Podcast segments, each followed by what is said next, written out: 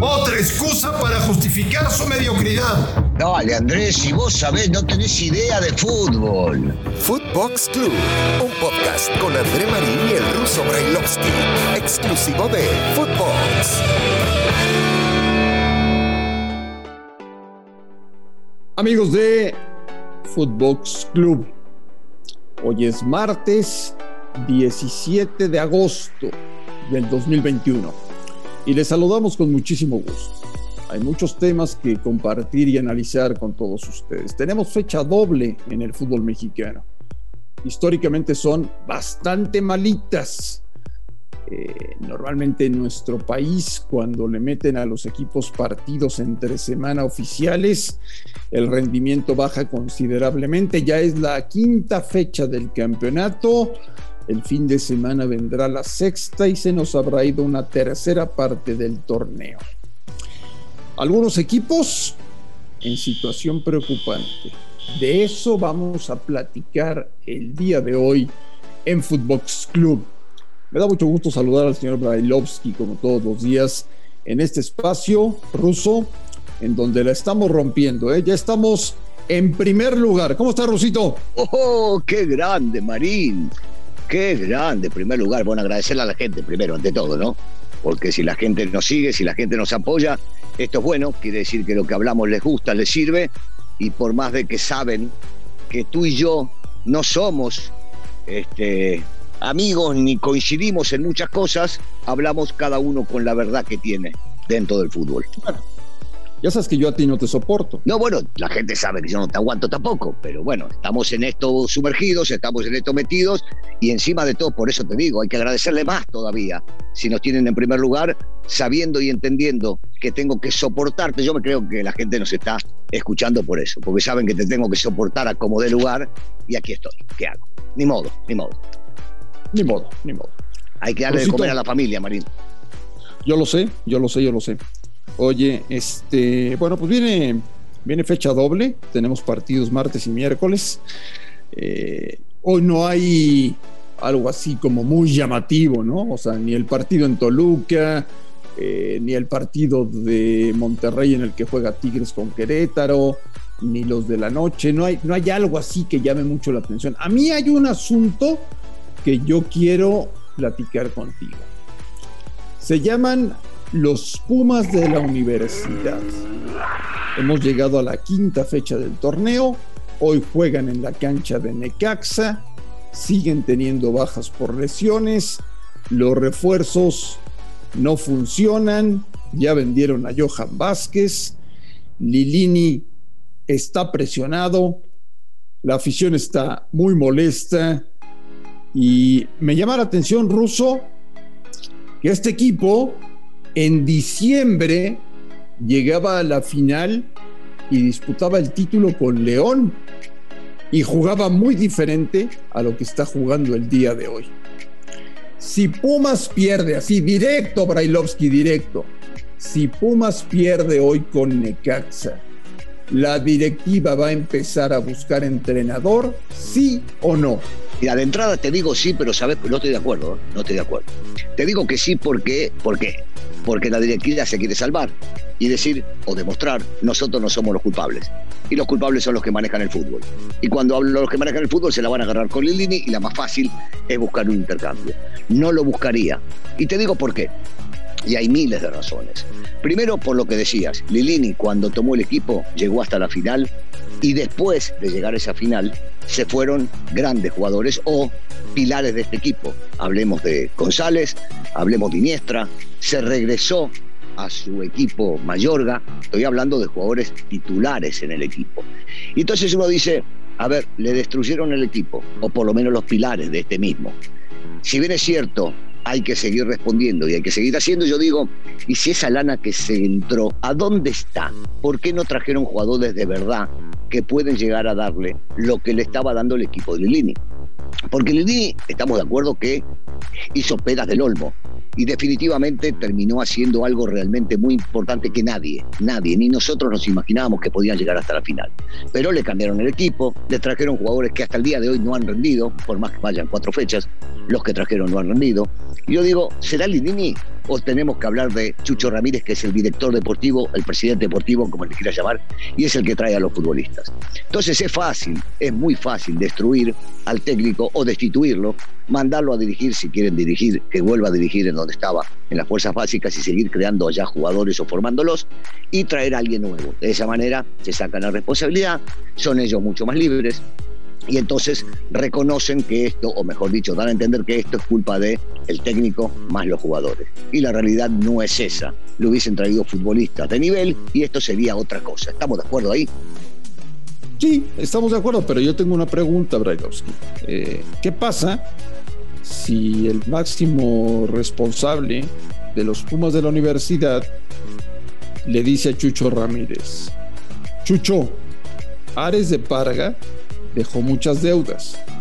Estamos trabajando con números rojos. Tenemos que vender jugadores y tenemos que ganar dinero. Y en este momento no podemos reinvertir. Tenemos que apostar todo a que surgan jugadores de fuerzas básicas. Y no nos alcanza para traer refuerzos de, de una calidad probada. Tenemos que, que jugarnos a futbolistas de medio pelo.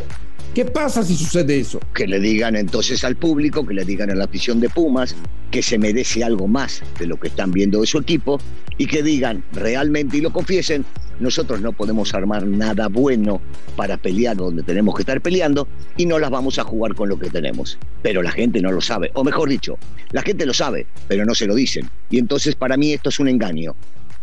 Habría que decírselos y de esa manera entonces uno se puede llegar a relajar, el público puede llegar a entenderlo o no, pero nos manejaríamos de otra manera y no sería hoy nuestro punto de cabecera hablar de lo que está pasando en Pumas, que merece estar en los primeros lugares porque así es su tradición, porque siempre han jugado con jugadores de fuerzas básicas y porque la lógica indica que Pumas debe pelear por el título, no estar dando los partidos que da, porque ya no se ve ni lo que veíamos antes. Pumas metía y jugaba y tenía la garra que todos estábamos acostumbrados a ver en ese equipo, sobre todo cuando jugaba de local.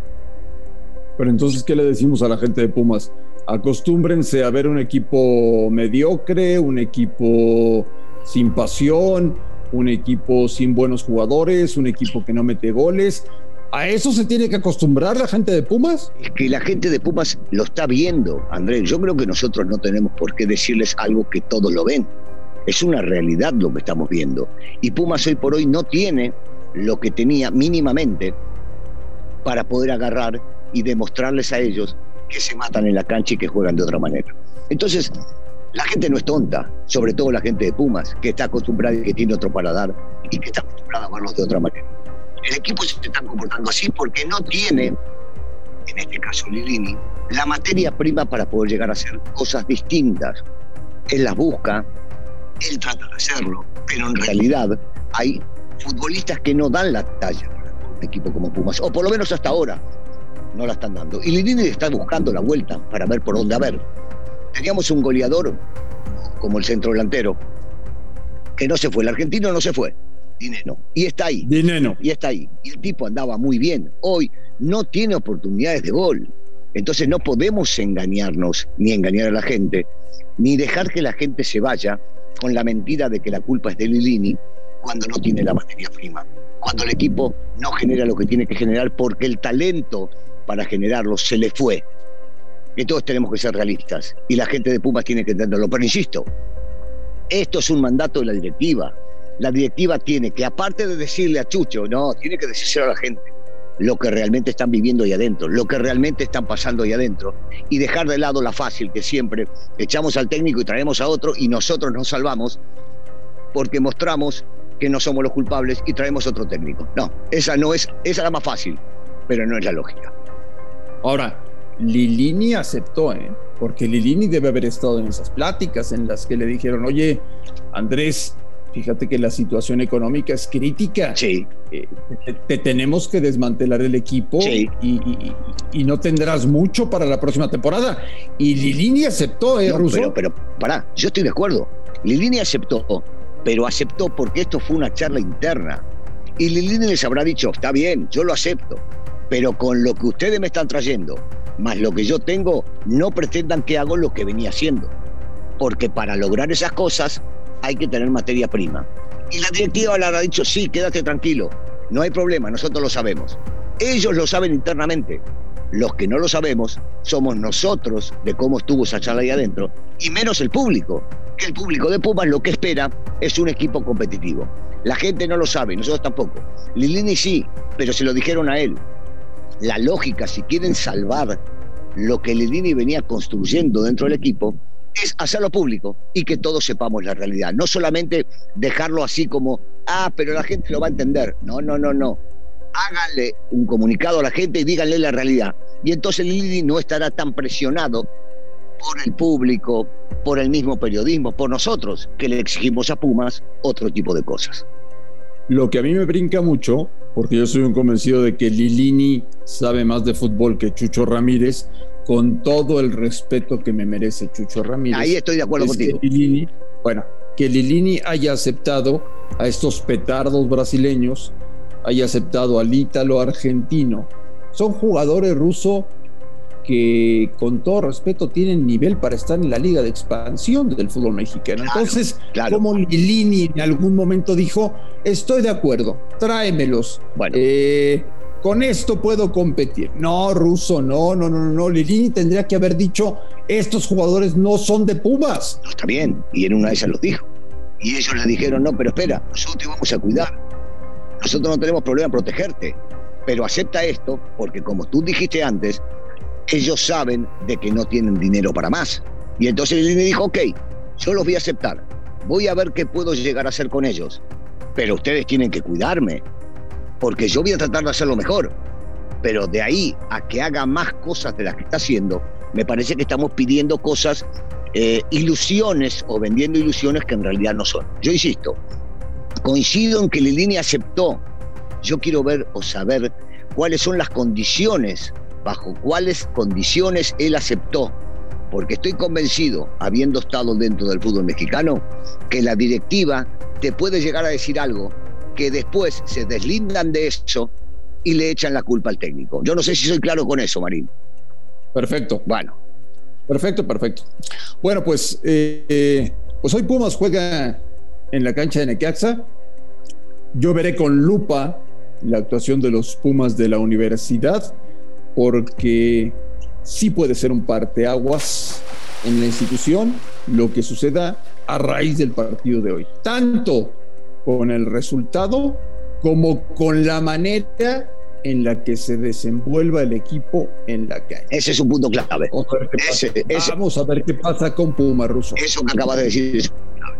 Tanto en el resultado, que creo yo hoy para salir de esta situación es lo más importante, pero también tendrá que ver si sacan el resultado que ellos quieren, la forma, la forma en que se comportan estos muchachos en la cancha porque si salen agresivos, porque si meten, porque si demuestran la garra que por lo general demuestran los equipos de Pumas, entonces estaremos hablando de que, tranquilos, podemos aguantar un poquito más porque se está viendo algo diferente. Señor Brailovsky, ¿le parece si lo platicamos el día de mañana? Además de, todo lo que ha sucedido con esta fecha 5, eh, eh, cositas de tu querido América que se presente en Juárez, en fin. No va a ser fácil, ¿eh? el Cruz No va a ser fácil estar tú ahí, ¿eh? No es fácil. Ah, viva Bravos, viva Bravos, viva Bravos. no esperaba otra este, cosa de vos. Brailovsky, te mando un fuerte abrazo y platicamos el día de mañana aquí en Fútbol Club. Así será. Nos vemos mañana y agradecerle de vuelta a la gente que nos siga escuchando. Muchas gracias a todos. Gracias por escucharnos en todo el mundo. A nombre de Daniel Alberto Brailovsky y de André Marín, esto fue Footbox Club. Fuerte abrazo y nos escuchamos el día de mañana. Footbox Club con André Marín y el ruso Brailovsky, podcast exclusivo de Footbox.